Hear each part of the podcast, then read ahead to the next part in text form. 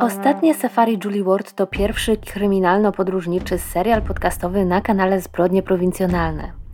Zafascynowana historią tajemniczej śmierci młodej Brytyjki w Kenii w 1988 roku, postanowiłam polecieć do Afryki i zobaczyć miejsca związane z tą sprawą, i tak powstała ośmiodcinkowa seria o jednej z najbardziej tajemniczych spraw z Afryki. Trzeci odcinek będzie wyjątkowo pokręcony. Usłyszycie całą litanię niedorzecznych teorii kenijskich władz, które wbrew wszystkim dowodom usiłowały śmierć Julii zaklasyfikować jako wypadek. Opowiem też więcej o turystyce w Kenii i tym, jaki mogła mieć związek z grubymi nićmi szytą próbą zatajenia istotnych faktów w tej sprawie. Zapraszam na zbrodnie prowincjonalne w Afryce.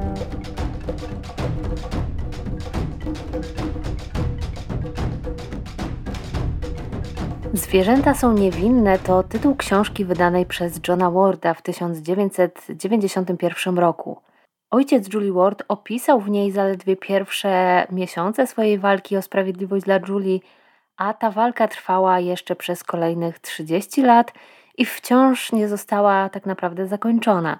Gdyby nie John Ward, dzisiaj o tej sprawie nikt by pewnie nie pamiętał, a Julie zostałaby zaliczona do ofiar dzikich zwierząt w Masai Mara.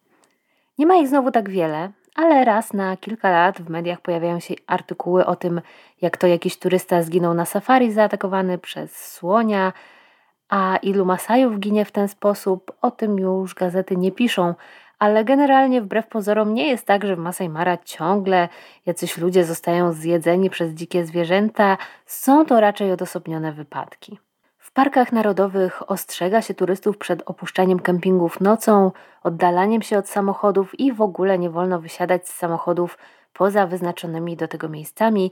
Dzikie zwierzęta to nie żarty, nie sympatyczni bohaterowie kreskówek ani oswojone kotki, choć czasem tak wyglądają, bo niektóre z nich naprawdę są prześliczne i wydawałoby się przesłodkie, ale oczywiście nie jest też tak, że jak tylko wysiądziesz z samochodu, to nagle pojawi się znikąd stado lwów i zostaniesz ich obiadem. Każde z tych zwierząt ma swoje ulubione gatunki, na które polują. Na przykład lwy gustują przede wszystkim w bawołach i na inne zwierzęta raczej nie polują. Więc mając tyle zwierzyny naokoło, prawdopodobnie nie połakomią się na człowieka. Nie jesteśmy specjalnie atrakcyjnymi potrawami, więc lwy by się nami nie, nie najadły, a w parku Masai Mara mogą sobie bez trudu znaleźć lepsze kąski ale oczywiście od tej zasady są wyjątki i jest opisanych ileś tam przypadków, w których rzeczywiście lwy zaatakowały ludzi. W Kenii jest taka najsłynniejsza historia lwa ludojada, który mordował robotników pracujących przy budowie kolei kenijsko-ugandyjskiej. No i oczywiście zwierzę też może zaatakować zawsze w sytuacji, kiedy poczuje się zagrożone albo kiedy będzie musiało bronić swoich małych.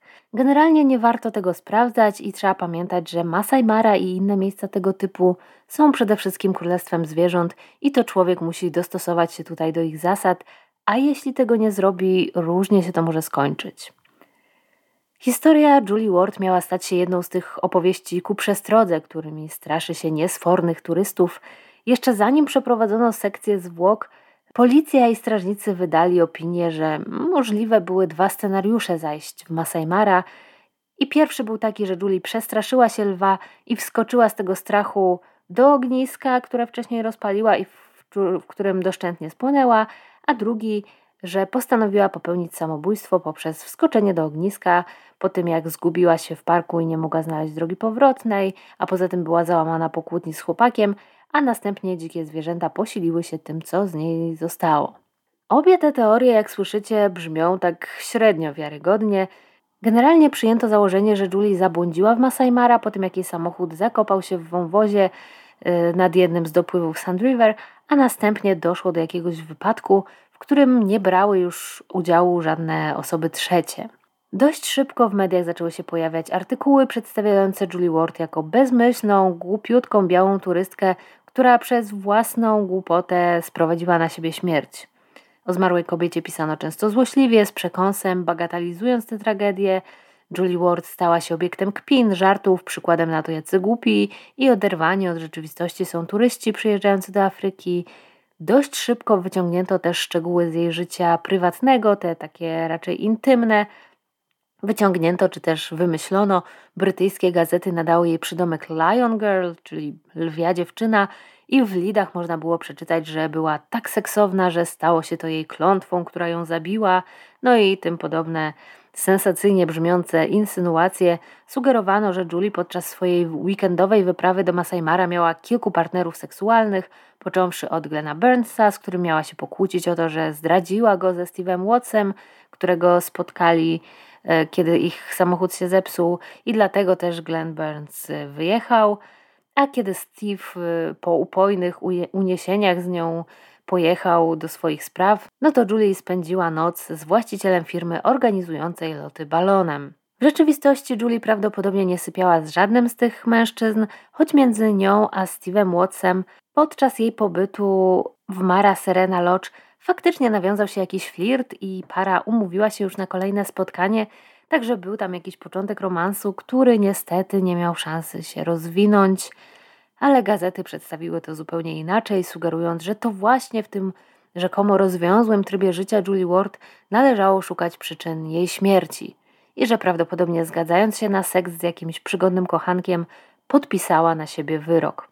Były to wszystko okropne, seksistowskie insynuacje, które stanowiły kolejny cios dla rodziny Julie ale do samej sprawy wniosły niewiele. Wkrótce w Nairobi przeprowadzono sekcję zwłok i oficjalną identyfikację, przy której świadkiem musiał być ktoś, kto znał ofiarę, a ponieważ John Ward wrócił już w międzyczasie do Anglii, by w tych trudnych chwilach być ze swoją rodziną, tego zadania podjął się Paul.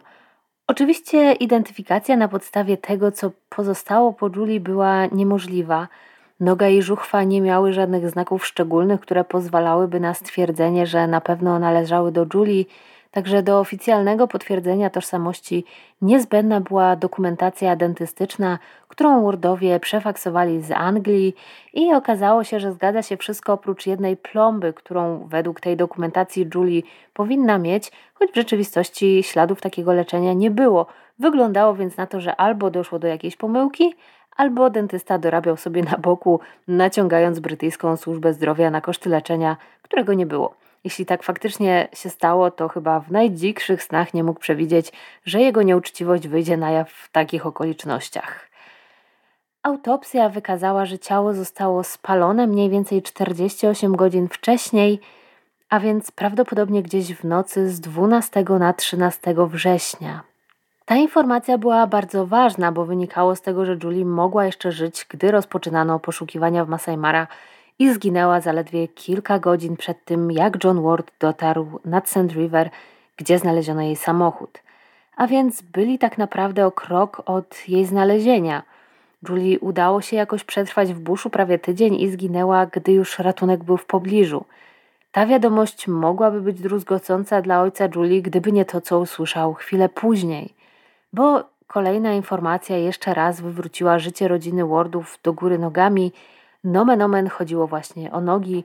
Patolog dr Adel Youssef Shaker orzekł, że noga Julie z całą pewnością nie została odgryziona przez zwierzęta. Jej oderwanie od reszty ciała nie było skutkiem przepalenia kości ani niczego, co można było uznać za wypadek lub skutek działania jakichś sił natury została odcięta jednym uderzeniem dużego ostrza, dopiero później ją spalono. Również żuchwa nosiła ślady cięcia. W obu przypadkach wyglądało to tak, jak gdyby ktoś porąbał ciało czymś w rodzaju maczety, a to mogło oznaczać tylko jedno morderstwo. Ostatecznie wykluczało zarówno teorię ataku dzikich zwierząt, jak i podejrzenia samobójstwa. Obie zresztą od samego początku brzmiały niedorzecznie. Jednak ku zdziwieniu bliskich Julii komisarz Filip Kilonzo, który miał nadzorować jej sprawę, powtarzał w mediach, że w Masai Mara doszło do nieszczęśliwego wypadku, a turystka, która zabłądziła w buszu, została rozszarpana przez zwierzęta. Informacje o tym, że szczątki Julii były spalone, konsekwentnie omijał. Co więcej, za pośrednictwem brytyjskiej ambasady w Kenii pouczono również Johna Warda, by nie dzielił się z prasą odkryciami patologa i nie wspominał o niczym, co mogłoby sugerować, że dziewczyna została zamordowana. Ojcu Julie tłumaczono, że ujawnienie tych informacji mogło zaszkodzić śledztwu. Morderca nie powinien zbyt wcześnie się zorientować, że jest poszukiwany, bo to by mogło go spłoszyć, ale przede wszystkim tego życzyła sobie kenijska policja, a brytyjska placówka dyplomatyczna chciała uniknąć niepotrzebnych kłopotów i pogorszenia stosunków kenijsko-brytyjskich. Zatem John Ward milczał i czekał na raport patologa, którego ten jakoś od kilku dni nie mógł sporządzić. O jego odkryciach była już poinformowana policja, brytyjska ambasada i rodzina Julie, jednak aby uznać śmierć Julie za morderstwo i rozpocząć dochodzenie w sprawie, komisarz Kilonzo musiał otrzymać oficjalny raport z sekcji, przynajmniej tak twierdził. John Ward miał nadzieję, że po jego przedstawieniu policja zajmie się wreszcie energicznie tą sprawą, w końcu patolog nie miał najmniejszych wątpliwości, że Julie została rozczłonkowana przez człowieka, a nie przez dzikie zwierzęta. I kiedy wreszcie po kilku dniach ten raport się ukazał, wszyscy zainteresowani nie mogli uwierzyć własnym oczom. Bo raport został sfałszowany i to w najbardziej nieudolny możliwy sposób. W miejscu, w którym oryginalnie napisano czyste cięcie, ktoś zamazał te słowa takimi xami, wpisując zamiast tego słowo pęknięcie a w drugim miejscu zamiast rozcięta wpisano rozdarta. Natomiast słowo ostry zamieniono na tępy. Takie tam drobne poprawki, trzy słowa, które zmieniają wszystko. Możecie sobie zobaczyć zdjęcia tego raportu na moim Instagramie i wyraźnie widać tam te zaznaczone zmiany. To, co pozostało niezmienione w raporcie i co dodatkowo świadczy niezbyt pochlebnie o intelekcie osoby, która postanowiła go poprawić, to informacja o spaleniu szczątków, bo teraz wychodziło na to, że zwierzęta najpierw ją zabiły, a później podpaliły. Kiedyś chrześcijan rozszarpywały lwy, później było palenie na stosie, aż w końcu ewolucja przyniosła lwy, które palą ludzi na stosie. Na to wygląda. Myśl dość niepokojąca, zaczyna to brzmieć trochę jak bajka Madagaskar w wersji gore, Szybko stało się jasne, że za poprawienie raportu odpowiada szef kenijskich patologów dr Kaviti. Dlaczego to zrobił? Jego wyjaśnienie trudno nawet jakkolwiek skomentować. Otóż, jak twierdził dr Jason Kaviti, jego pracownik, który przeprowadził sekcję Julie, dr Youssef, nie zna dobrze języka angielskiego i jego sformułowania w raporcie mogły być nieprecyzyjne. Rzeczywiście, patolog był Egipcjaninem, który uciekł do Kenii przed prześladowaniami, których doświadczał jako członek kościoła koptyjskiego. Natomiast do tej pory jakoś sobie radził i sporządził już wiele raportów i w żadnym z nich y, wcześniej Caviti nie wprowadzał poprawek. Natomiast tym razem, widząc jego raport, postanowił poprawić błędy językowe, bo go znał i wiedział, że pisząc na przykład czyste cięcie miał Miał w istocie na myśli pęknięcie i rozdarcie, a pisząc ostry w rzeczywistości myślał tępy, czyli coś zupełnie odwrotnego. No ale Cavity wiedział lepiej, co tamten miał na myśli, nawet nie pytając go o to.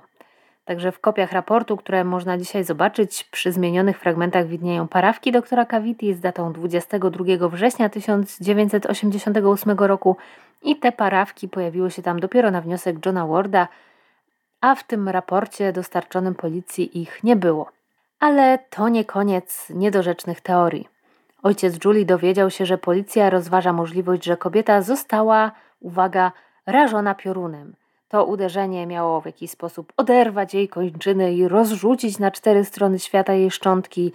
No i tłumaczyło też spalenie ciała. No, brzmi to jak coś, co się mogło zdarzyć w sketchu Monty Pythona, ale niekoniecznie w rzeczywistości ale znalazł się nawet jakiś pan, który zapewniał Johna Warda, że w swojej karierze widział masę podobnych wypadków, chociaż żadnego konkretnego nie był w stanie wymienić. Tym momencie, wbrew wszelkim sugestiom i też wcześniejszym własnym zamiarom, John Ward zrezygnował z kremacji szczątków Julie i postanowił sprowadzić je do Wielkiej Brytanii w stanie, który umożliwi wykonanie ponownej autopsji rzetelnej i przeprowadzenie wszelkich możliwych badań, które pomogą ustalić, co naprawdę wydarzyło się w Masai Mara. W tym momencie bliscy Julie Ward nie mieli już wątpliwości, że śmierć dziewczyny nie była zwykłym wypadkiem. Stało się też jasne, że chcąc wyjaśnić tę sprawę, nie można było zostawić jej w rękach kenijskich władz, bo te najwidoczniej robiły wszystko, żeby ją wyciszyć. Ponieważ w pierwszych chwilach nikt nie przypuszczał, że miejsce znalezienia zwłok Julie mogło być jednocześnie miejscem jej zabójstwa, Teren nie został odpowiednio zabezpieczony ani zbadany. John Ward dostrzegł w tym szansę i pod pretekstem zebrania resztek popiołu, które zostały po spaleniu ciała Julie, aby je pochować razem z resztą jej ciała, wyruszył jeszcze raz nad Sand River i w palenisku znalazł jeszcze kilka kawałków kości. Nie zamierzał jednak ich chować, a w każdym razie jeszcze nie teraz. Teraz nie mógł się doczekać, by poddać je oględzinom w Anglii i zdobyć niezbite dowody na to, że Julie padła ofiarą bezwzględnego mordercy, a nie polującego wielkiego kota. A patrząc na swoje dłonie całe w czarnym pyle, starał się odsuwać od siebie myśl, z czego ten popiół pochodził. Niestety przepadła również szansa na oględziny miejsca, w którym znaleziono samochód. Wtedy 13 września nie zebrano żadnych dowodów, nie zabezpieczono śladów wokół jeepa w wąwozie nad Sand River. Priorytetem było znalezienie Julie, która mogła jeszcze żyć, a nie fotografowanie samochodu i terenu wokół niego, czy zbieranie odcisków palców i butów wokół auta. Obecnie było to już niemożliwe, minął tydzień i ten teren zadeptano, rozjeżdżono terenówkami, przyjeżdżali tu strażnicy, dziennikarze, gapie, turyści.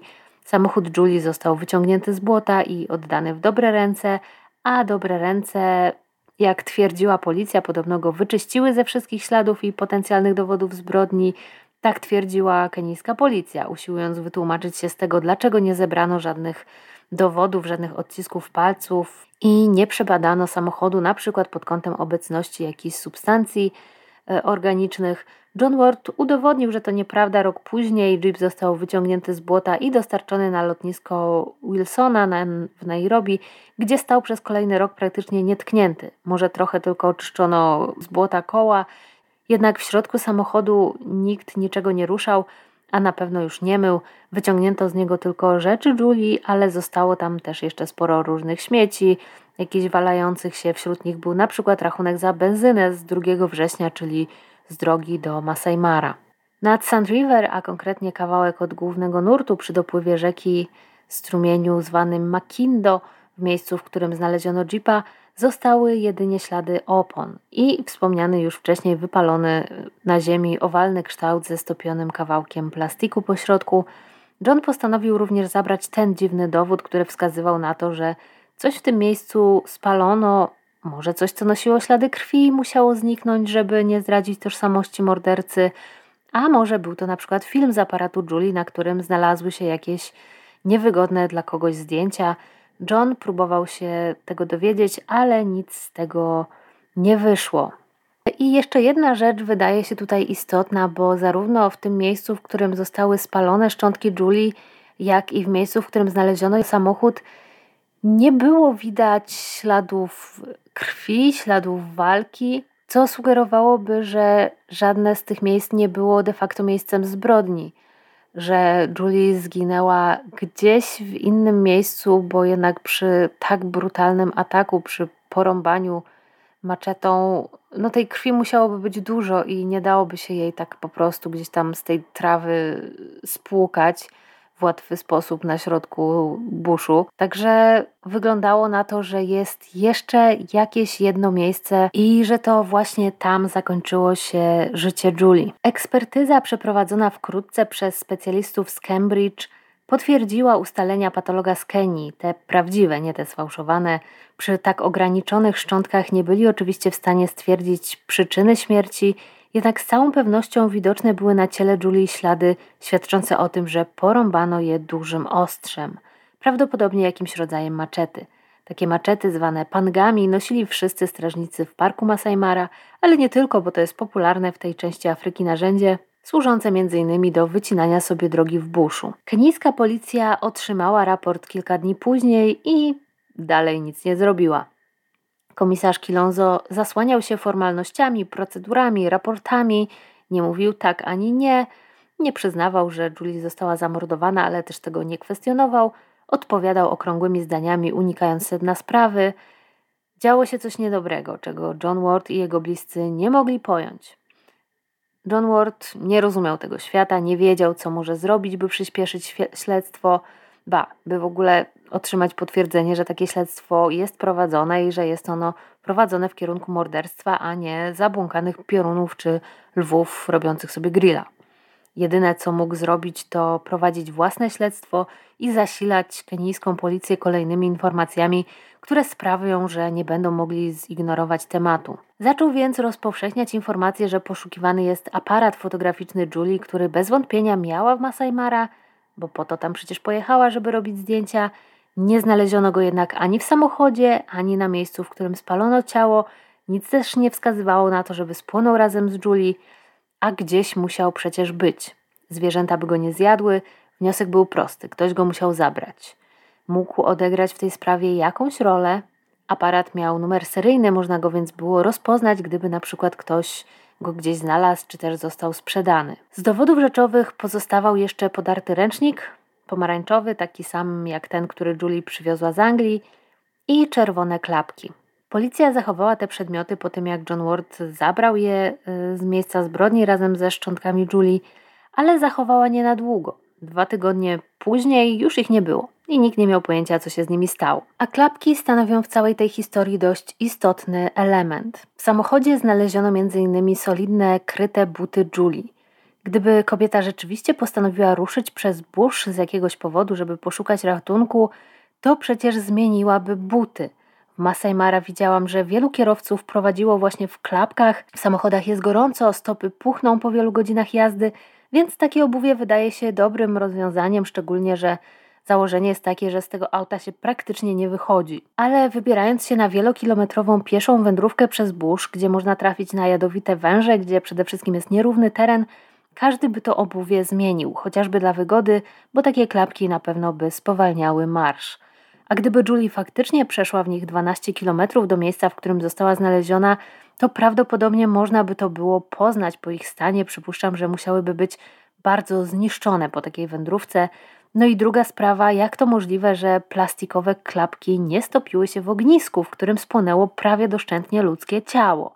Przecież, żeby w ciągu kilku godzin ludzkie kości się wypaliły tak, że zostanie z nich tylko popiół, potrzebna jest taka temperatura, której nie da się osiągnąć w zwykłym ognisku w buszu. A jeśli taka temperatura już jakimś cudem tam była, no to jak to możliwe, że nie spłonęły w nim klapki, które do spalenia potrzebują przecież znacznie niższej temperatury?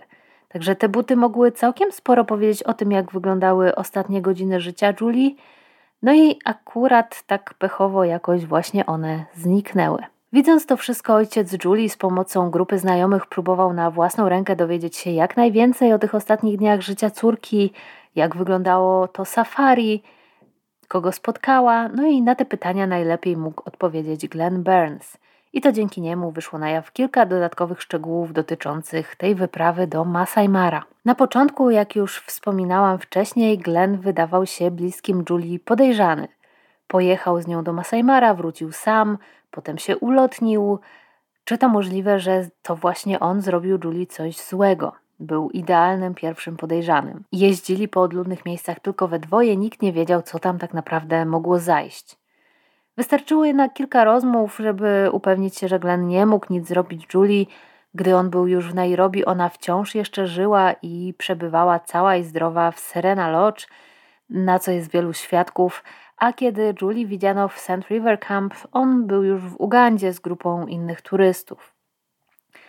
Później Glenn Burns stał się jednym z czarnych charakterów tej historii. Media i ci, którzy śledzili tę sprawę, Zarzucali mu, że gdyby nie jego lekkomyślność i samolubne postępowanie, Julie dzisiaj by żyła. Tego oczywiście tak na pewno nie wiadomo, bo może po prostu nie żyliby oboje.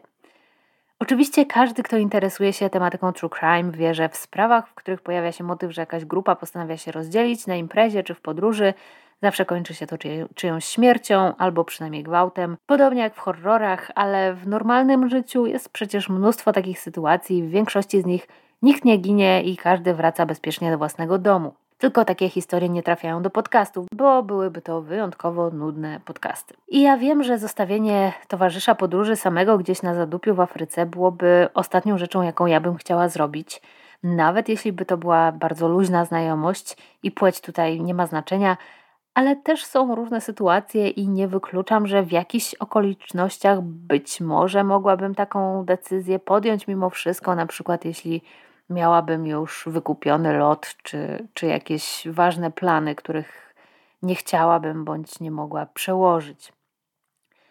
I właśnie podejmowanie decyzji to jest też słowo klucz, bo Julie była niezależną kobietą i sama podejmowała decyzje, nie oczekiwała, żeby Glenn z nią został, żeby się nią opiekował, a on też nie mógł jej przecież do niczego zmusić.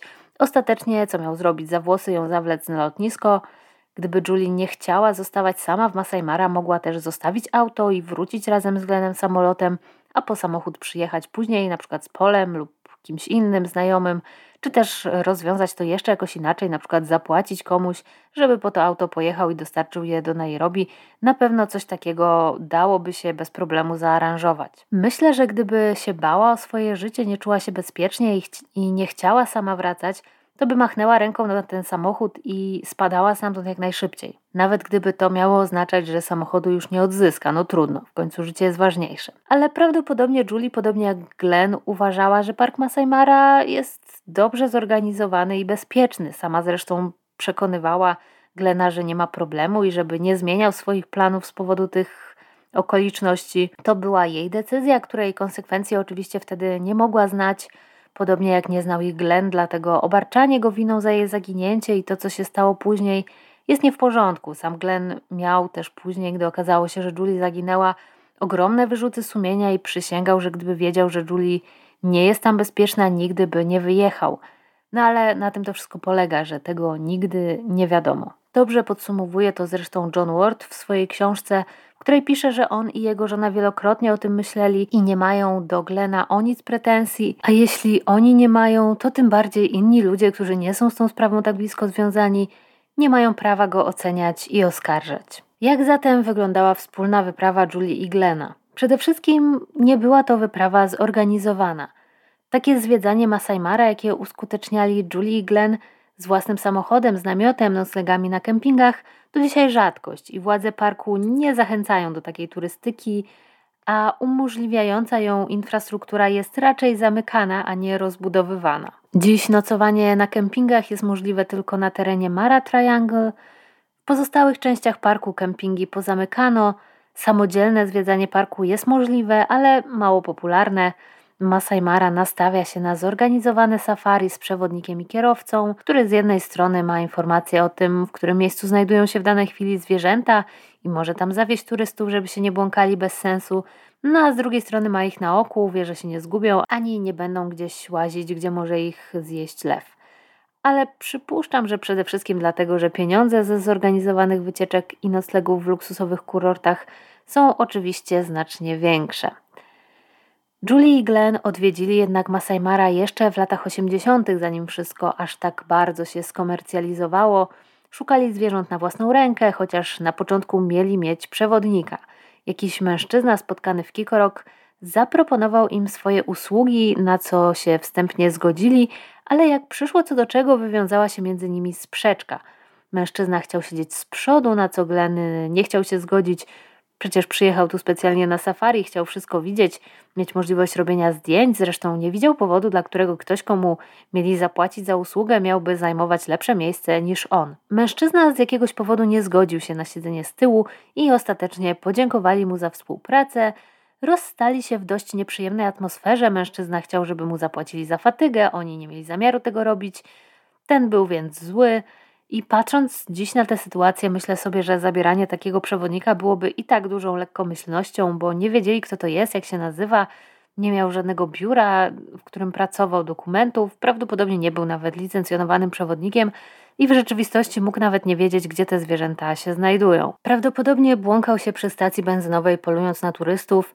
No i w takich sytuacjach, jeśli już się decyduje zatrudnić przewodnika, to lepiej wybrać takiego sprawdzonego, oficjalnego, a nie jakiegoś kenijskiego Sebe z podstacji benzynowej. Także może to i dobrze, że ostatecznie z niego zrezygnowali, chociaż z drugiej strony może to właśnie był początek wydarzeń, które zakończyły się morderstwem Julie. Podróżując po krajach w Afryce czy w Azji często spotykamy różnych naciągaczy, naganiaczy, beach boysów i jeśli nie jesteśmy wystarczająco asertywni i damy im się zbajerować, może się to skończyć utratą większej lub mniejszej sumy pieniędzy albo jakąś nieprzyjemną sytuacją, może dostaniemy jakiś bubel zamiast tego, za co zapłaciliśmy.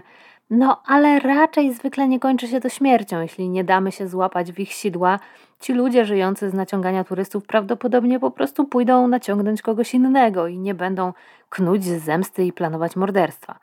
No, chyba że ten człowiek miał złe zamiary od samego początku. Tak czy inaczej, tajemniczego niedoszłego przewodnika warto było sprawdzić. Była to jedyna znana na tym etapie osoba przebywająca wówczas w Masai Mara, która mogła być wrogo nastawiona do Julii. I tu pojawił się problem, bo Glenn był jedynie w stanie powiedzieć, że facet był czarnoskóry, co w Kenii, jak wiadomo, nie stanowi raczej cechy charakterystycznej. Dla Glena wyglądał po prostu tak samo jak inni Kenijczycy. Nie był to zbyt pomocny rysopis, no i ostatecznie ten wątek donikąd nie doprowadził. W tamtym momencie John Ward zaczął już kwestionować nie tylko to, że śmierć Julie mogła być wypadkiem, ale nabrał również przekonania, że fałszywy jest również trop, jakoby kobieta sama zakopała się w wąwozie nad rzeką i utknęła w tamtym miejscu. Niezależnie od tego, co przytrafiło się Julie, musiało się to zacząć już wcześniej. Ktoś musiał wsiąść do jej samochodu i pokierować ją tą drogą, albo poprowadzić jej auto wbrew jej woli. Zdaniem ojca kobiety nie było żadnego powodu, dla którego Julie miałaby wybrać tę drogę, a właściwie brak drogi. Mogła zjechać kawałek, kilkaset metrów, żeby zobaczyć jakieś zwierzęta, ale przecież nie 8 kilometrów przez burz, gdzie nie ma drogi. I po co przeprawiałaby się przez rzekę w tamtym miejscu, skoro jechała w zupełnie przeciwnym kierunku? Jednak te wszystkie argumenty zdawały się nie docierać do śledczych prowadzących sprawę Julie Ward – w sprawie nic się nie działo i wyglądało na to, że komuś bardzo zależy, żeby prawda o tych wydarzeniach w Masai Mara nie ujrzała nigdy światła dziennego. Ginące dowody rzeczowe, sfałszowany raport, wyraźna niechęć strażników parku do angażowania się w sprawę od samego początku, jeszcze wtedy, gdy dziewczyna była jedynie uważana za zaginioną, czyli niezależne od siebie instytucje mające różnych zwierzchników zdawały się zgodnie działać tak, by w sprawie Julie Ward nie wszczęto oficjalnego śledztwa. Wyglądało to tak, jak gdyby za całą tą konspiracją stał ktoś wysoko postawiony, komu zależało na wyciszeniu sprawy. Tylko dlaczego?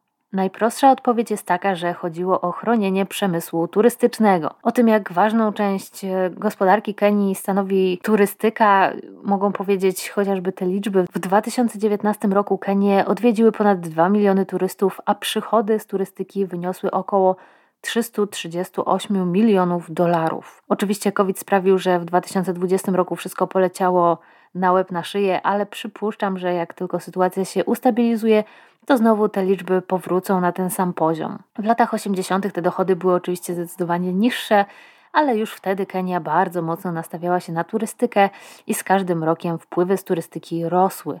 No a oczywiście największą atrakcją i tym, po co ludzie tak naprawdę przyjeżdżają do Kenii, są właśnie parki narodowe, a Masai Mara jest tym największym i najpopularniejszym, w którym można zobaczyć nie tylko wszystkich przedstawicieli Wielkiej Piątki, ale wiele, wiele więcej różnych gatunków. No a informacje o niewyjaśnionym, brutalnym morderstwie na terenie Masai Mara mogłyby bardzo negatywnie wpłynąć na biznes.